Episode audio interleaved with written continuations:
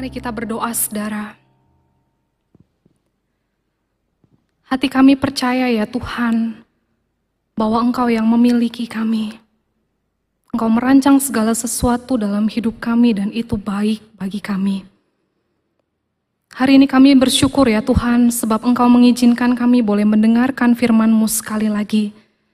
Kami menyadari ini anugerah Tuhan bagi setiap kami. Engkau tahu betapa lemah, terbatas, dan berdosanya kami. Tanpa firman-Mu kami akan tersesat dan kami tidak akan kuat. Kami sungguh menantikan firman-Mu dalam hidup kami.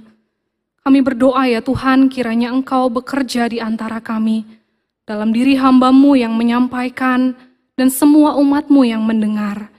Bekerjalah melampaui yang mampu hambamu sampaikan, melampaui dari apa yang mampu kami semua doakan atau harapkan.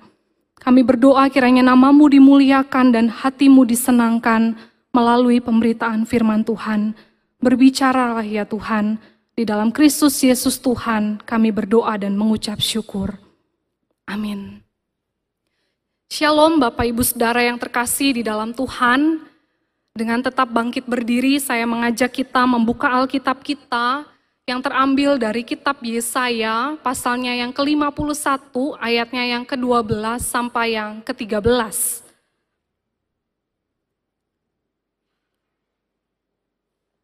Saya akan membacakannya bagi kita semua, Bapak Ibu Saudara dapat memperhatikannya.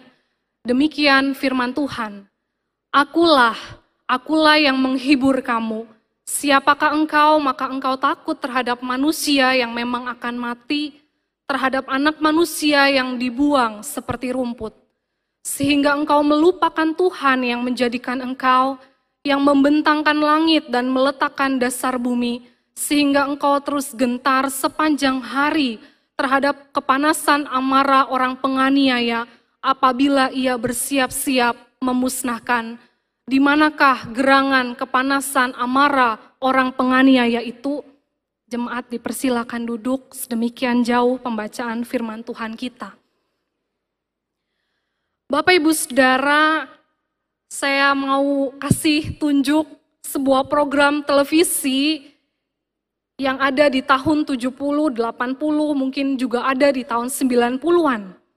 Program televisi ini, masihkah Bapak Ibu ingat dunia dalam berita? Bagi Bapak Ibu yang sudah lahir di tahun 70, 80, 90-an dan pada waktu itu mempunyai televisi, maka Bapak Ibu pasti mengetahuinya. Bukan berarti saya lahir di tahun 70-an ya saudara, karena saya mengetahui program televisi ini. Dan bagi eh, saudara-saudara yang seumuran sama saya mungkin bertanya, ini acara apa contoh? Nah, Bapak Ibu, sebuah program yang ditayangkan dari hari Senin sampai hari Jumat, ada yang tahu jamnya?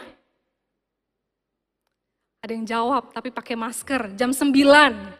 Jam 9 malam oleh televisi nasional. Yang tahu, saya tahu umurnya berapa. Saudara-saudara, cara orang-orang tahun 70, 80-an mengenal kondisi dunia di sekitarnya, mengetahui dan mendapatkan informasi tentang apa yang sedang terjadi adalah salah satunya dari program ini, saudara. Selain dari surat kabar atau dari koran, program acara ini menjadi opsi yang sangat membantu. Berbeda sekali bukan dengan zaman kita sekarang ini. Kita dapat mencari dan memperoleh informasi dari berbagai macam tempat Bahkan kita dibombardir dengan banyaknya berita hanya dari handphone yang ada di tangan kita. Lalu untuk hiburan saudara, orang-orang tahun 70-80 biasanya ngapain sih? Orang-orang tahun 70-80 biasanya akan mendengarkan radio. Dan mendengarkan salah satunya sandiwara radio. Ada yang dulu suka sekali mendengarkan Ibuku Malang, Lalu apalagi ibuku sayang, tutur tinular. Ada Bapak Ibu, mungkin yang muda-muda nggak ngerti contoh. Saudara, film-film itu bukan film berarti ya, sandiwara radio itu yang beberapa episode itu masih ingatkah di zaman-zaman itu saudara? Zaman di mana televisi tidak menarik, internet belum ada, handphone yang sangat sederhana pun masih belum lazim. Nah, siaran radio itu menjadi opsi hiburan pada waktu itu. Ada yang diputar setiap hari, ada yang akan diputar seminggu sekali. Dan adegannya biasanya dipotong pada detik-detik yang krusial, saudara. Sang istri berlari menghampiri suami yang sedang makan dengan perempuan lain. Sang suami yang tahu istrinya sedang mendekat, kaget. Tahu-tahu saudara, kita akan berjumpa lagi minggu depan. Saudara, ketika hal itu terjadi, pengen bukan rasanya membanting radio itu? Jadi kita disuruh menunggu. Ini adegan lanjutannya apa, adegannya bagaimana, endingnya apa, mengapa tokoh X melakukan ini, sebetulnya gambaran besarnya apa. Saudara, maka orang-orang zaman dahulu itu lebih terlatih, lebih sabar daripada orang-orang zaman sekarang, anak-anak zaman now seperti saya, yang kalau nonton drama serial itu maraton saudara, dari jam 8 malam bisa sampai jam 4 subuh. Pokoknya sampai selesai deh. Kenapa sih kita nggak bisa berhenti di tengah jalan? Ada 16 episode, berhenti deh di 4 episode pertama. Kenapa saudara? Karena jiwa kita tertantang. Kita kepengen tahu hasilnya apa, cerita ini bagaimana, endingnya apa. Kalau perlu sebagian orang akan menonton episode akhirnya dulu, supaya tidak bertanya-tanya, supaya tidak gelisah ini adegan ini, kenapa terjadi adegan itu, kenapa terjadi.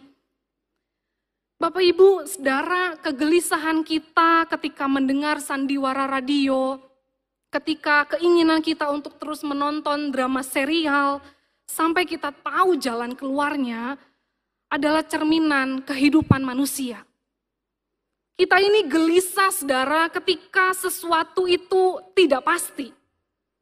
Kalau sakit pertanyaannya kapan sembuh? Kalau mengalami pergumulan ekonomi pertanyaannya kapan ini selesai? Kalau masih single usia 30 jalan cepat, pertanyaannya kapan contoh ada yang mau sama saya? Kita sering kali digelisahkan dengan ketidakpastian. Ketidakpastian itu membuat jiwa kita tidak tenang, tidak sejahtera. Tapi sayangnya saudara, hidup tidak bisa dipercepat. Kita harus menjalani di tengah ketidakpastian, di tengah ketidakmenentuan, dan itu menggelisahkan kita. Bapak Ibu, jika Bapak Ibu saudara bisa memberi peringkat pada hal-hal yang mencetuskan stres paling hebat dalam diri kita, hal apa yang menduduki posisi tiga teratas dalam hidup kita? Kesehatankah? Pekerjaankah? Keluargakah? Harta benda kitakah? Apa yang mencetuskan stres paling hebat dalam diri kita kalau kita mau sebutkan tiga teratas? Bapak Ibu Saudara, Yesaya melayani orang-orang yang sedang berada di dalam ketidakpastian. Mereka berada di dalam kekhawatiran. 70 tahun saudara bangsa Yehuda berada di tanah pembuangan. Suatu keadaan yang jelas tidak menyenangkan, yang jelas tidak seorang pun di antara kita yang menginginkan kondisi demikian. Dan di dalam situasi keadaan yang tidak menentu itu, Yesaya hadir memaparkan sebuah seruan bahwa Allah akan menghibur Sion. Bahwa Allah akan menghibur umatnya. Dan di sana Allah kembali mendemonstrasikan kasihnya kepada mereka yang lemah. Persisnya saudara, Allah mendemonstrasikan kekuatannya melalui kelemahan umatnya. Saudara, lalu bagaimana cara Allah menghibur umatnya. Bagaimana cara Allah menjawab setiap kekhawatiran mereka, ketidakpastian mereka. Hari ini kita akan belajar bersama dari perjalanan umat Allah dalam kitab Yesaya 51 ini. Yang pertama saudara, Allah meminta kepada umatnya untuk memiliki cara pandang yang benar. Sudah 70 tahun di bawah jajahan negeri asing membuat diri umat itu menjadi begitu khawatir. Kita bisa melihat lebih gamblang di kitab Yesaya 25 bagaimana Allah itu membiarkan bangsa-bangsa asing itu melawan umatnya. Kita bisa melihat di sana negeri mereka itu menjadi reruntuhan, ketandusan. Mereka harus terbuang ke negeri asing, bahkan dikatakan tidak ada suara kegirangan dan sukacita. Saudara wajar bukan jika akhirnya bangsa Yehuda diliputi dengan kekhawatiran. Namun pertanyaannya, sungguhkah Allah benar-benar membuang umatnya? Sungguhkah Allah benar-benar membiarkan mereka? Saudara, walaupun bangsa Yehuda menjadi tawanan bangsa Babel, sebenarnya bukan bangsa asing ini yang memiliki mereka. Bangsa Yehuda itu tetap menjadi milik Allah, saudara. Hukuman yang diberikan Allah kepada umatnya ini bertujuan agar mereka itu yang berbuat jahat, yang hidup tidak berkenan kepada Allah, kembali berbalik untuk hidup bagi Allah. Namun apa yang terjadi pada bangsa ini? Mereka justru memandang penghukuman Allah itu dari sudut pandang yang keliru. Mereka hidup diliputi kekhawatiran, mereka hidup dipenuhi dengan ketakutan, bahkan mereka lupa siapa Allah yang memiliki mereka. Saudara, karena itu di bagian ini Allah memberikan perintah. Kalau Bapak Ibu baca di ayat yang pertama sampai yang ketiga, di sana dikatakan, dengarkanlah aku Pandanglah gunung batu yang daripadanya kamu terpahat. Pandanglah Abraham, bapa leluhurmu. Aku memanggil dia, lalu aku memberkati dan memperbanyak dia. Secara pembuangan ke Babel pasti akan menimbulkan kekhawatiran tentang identitas bangsa Yehuda. Apakah mereka tetap menjadi bangsa yang unik di hadapan Allah? Apakah mereka mampu bertahan sebagai sebuah bangsa? Dan Allah mengetahui ketakutan semacam ini, saudara. Maka ia datang menghibur umatnya dengan meminta apa? Meminta mereka itu kembali lihat ke belakang. Bagaimana asal-usul mereka. Bagaimana Allah telah membuat Abraham dari seorang diri itu menjadi bapak banyak bangsa. Saudara, kesetiaan Allah terhadap umatnya bukan hanya memiliki alasan karena status Allah sebagai pencipta, sebagai penebus, bukan. Tapi juga karena ada tujuan.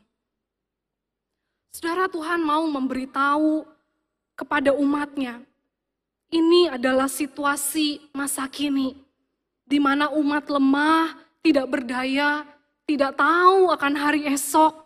Namun di ujung sana, saudara, ada situasi yang sempurna di mana Tuhan akan membebaskan dan membawa umat itu kembali pulang.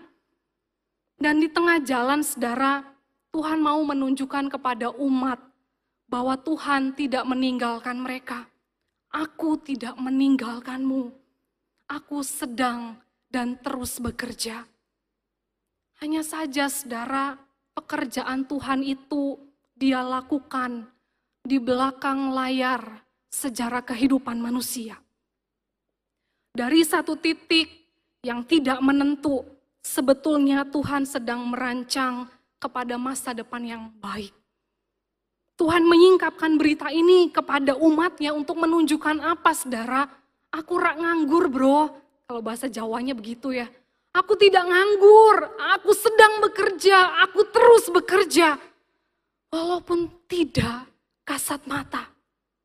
Setelah fakta bahwa Allah tidak pernah benar-benar meninggalkan umatnya terpampang jelas di dalam kitab Yesaya ini. Relasi khusus antara Allah dengan bangsa Yehuda diungkapkan oleh Allah sendiri. Ia berkata, akulah, akulah yang menghibur kamu.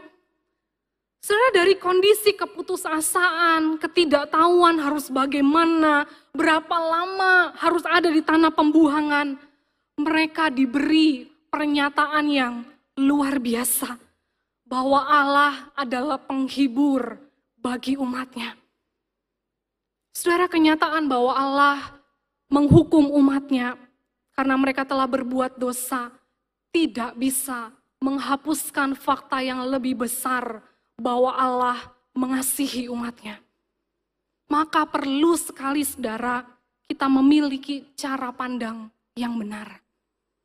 Saudara, ketika kita berada di dalam berbagai macam kesulitan, penderitaan, situasi yang mungkin buruk seperti di masa pandemi ini mungkin, maka kita bisa melihat itu sebagai ujian dan kita perlu menyikapinya dengan benar.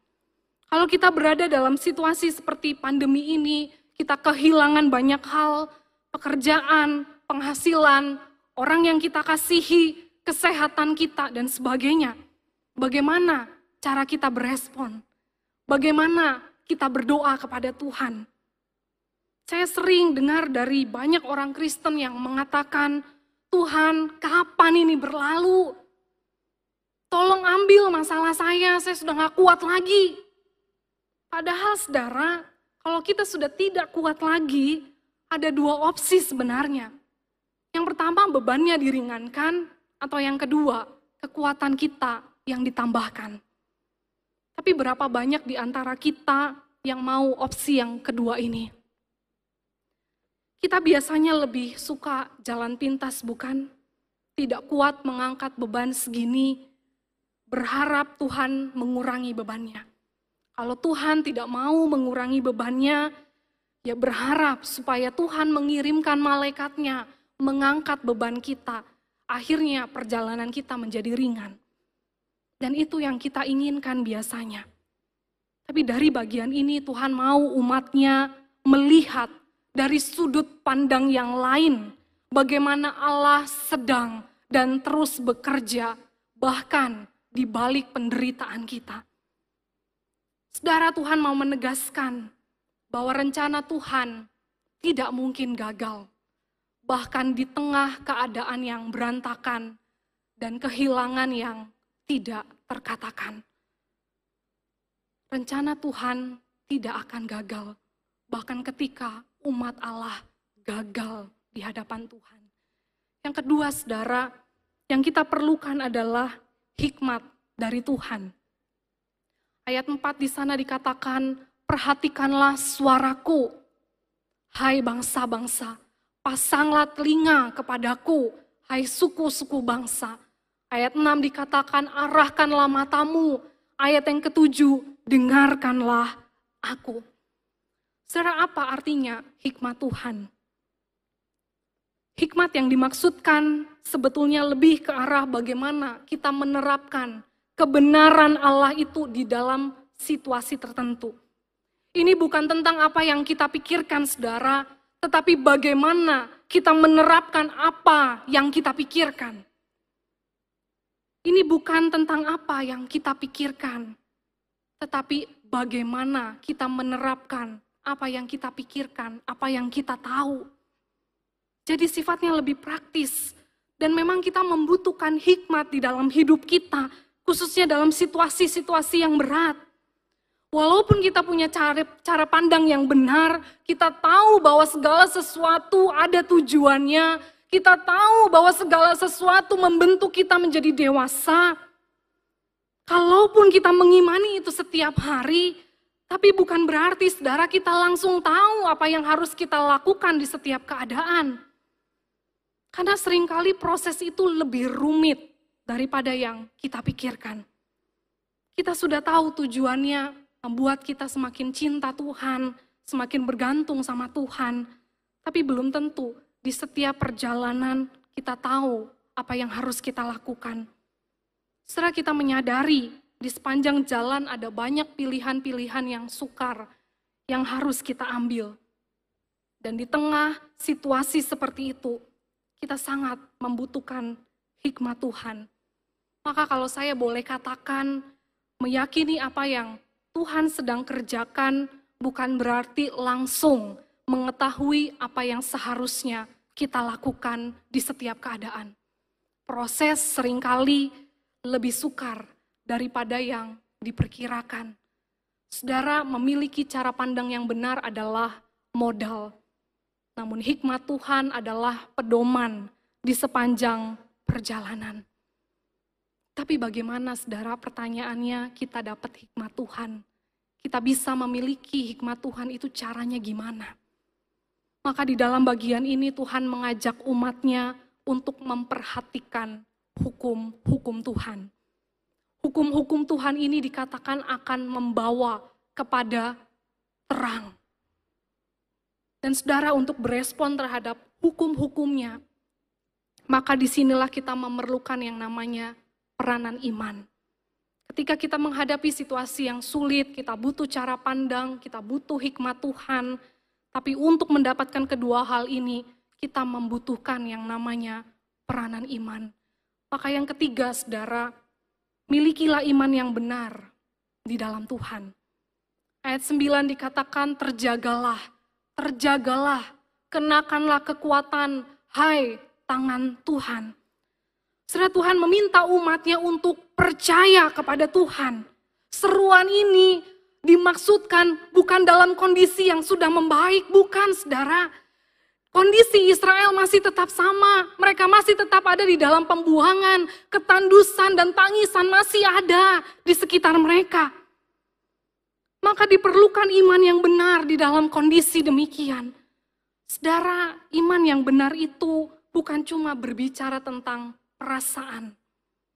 Iman yang benar itu berbicara tentang pengenalan dan pengakuan kita akan keperkasaan dan kebaikan Allah. Ayat 15 kalau Bapak Ibu lihat, di sana dikatakan sebab akulah Tuhan Allahmu. Aku menaruh firmanku ke dalam mulutmu dan menyembunyikan engkau dalam naungan tanganku. Supaya aku kembali membentangkan langit dan meletakkan dasar bumi dan berkata kepada Sion, engkau adalah umatku.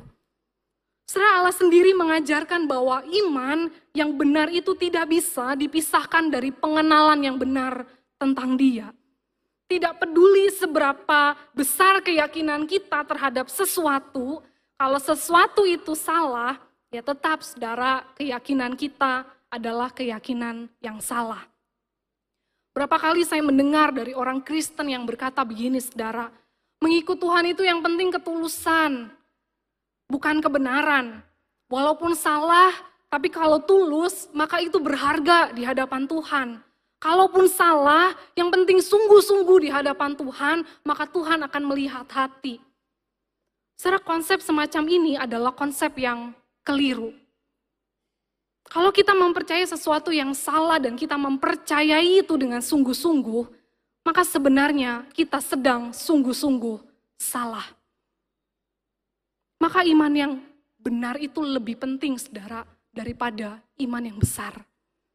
Saudara, ketika umat dalam kondisi lemah, tidak berdaya, tidak pasti hidup mereka, suram masa depan mereka, Tuhan memberi gambaran tentang apa yang terjadi di masa depan kehidupan umat. Dan dia bukan hanya memberikan ucapan penghiburan saja, saudara, apalagi ucapan yang kosong, tidak. Dia sedang menunjukkan dia bekerja, dia terus bekerja, sekalipun di balik layar yang di mana umat tidak bisa melihat tangan Tuhan bekerja. Saudara, dia bekerja seperti seorang bapa yang akan memberikan yang terbaik bagi anak-anaknya. Maka saudara, di sini diperlukan bukan hanya pengenalan yang benar tentang Allah, tetapi bagaimana mata kita tetap kita tujukan, kita arahkan kepada Allah. Sekalipun saudara, keadaan kita belum berubah. Saudara saya tidak tahu fase kehidupan apa yang saudara sedang jalani sekarang ini. Saudara sedang mudah melihat tangan Tuhan bekerja.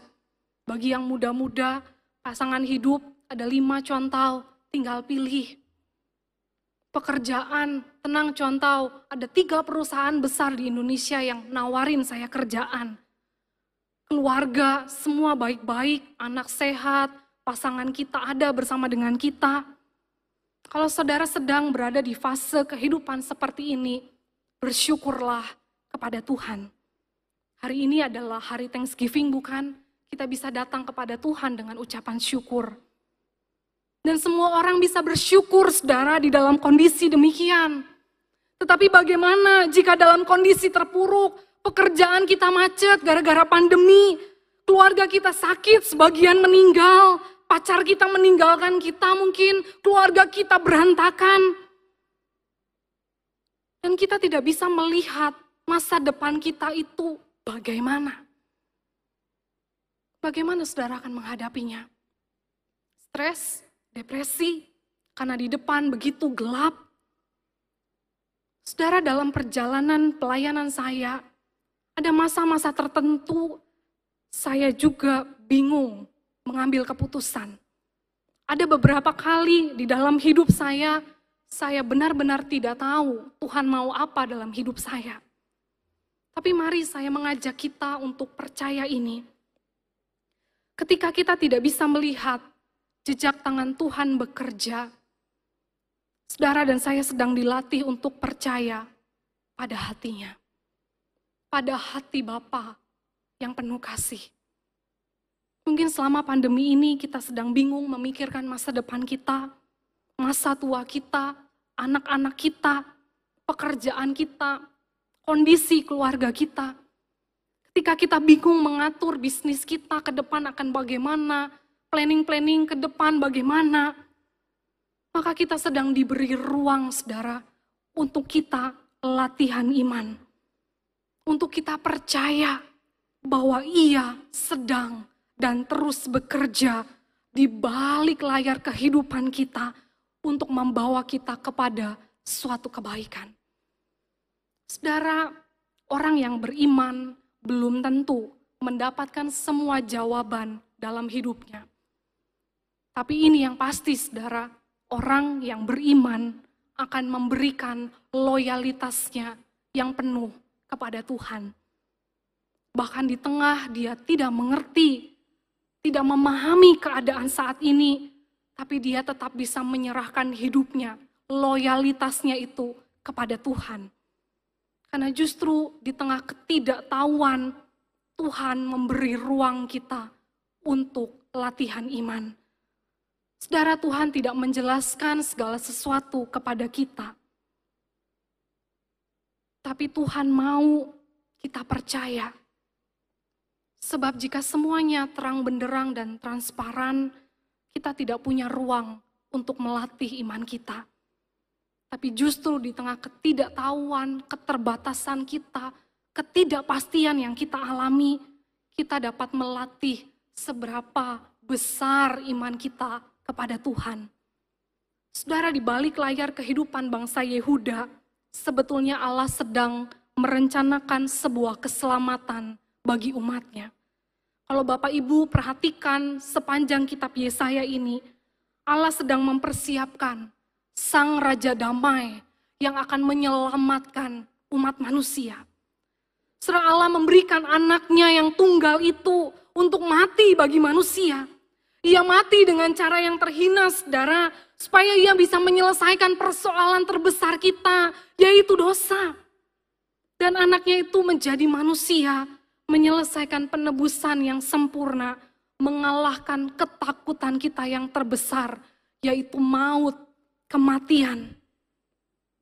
Kalau persoalan kita yang terbesar dan ketakutan kita yang terbesar sudah dikalahkan, dibereskan oleh Tuhan, maka saya percaya saudara, kita akan aman di dalam tangan Tuhan. Kita akan baik-baik saja di dalam Tuhan.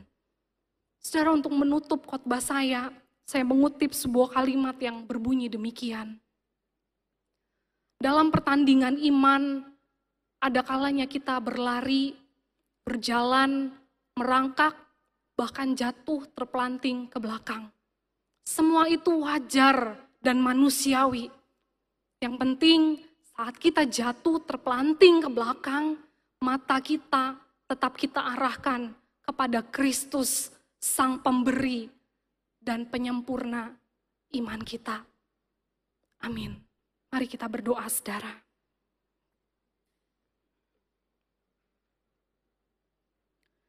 Bapa di surga, terima kasih untuk firman-Mu. Terima kasih apa pun keadaan kami, kami mau datang kepadamu dan tenang di dalam Engkau.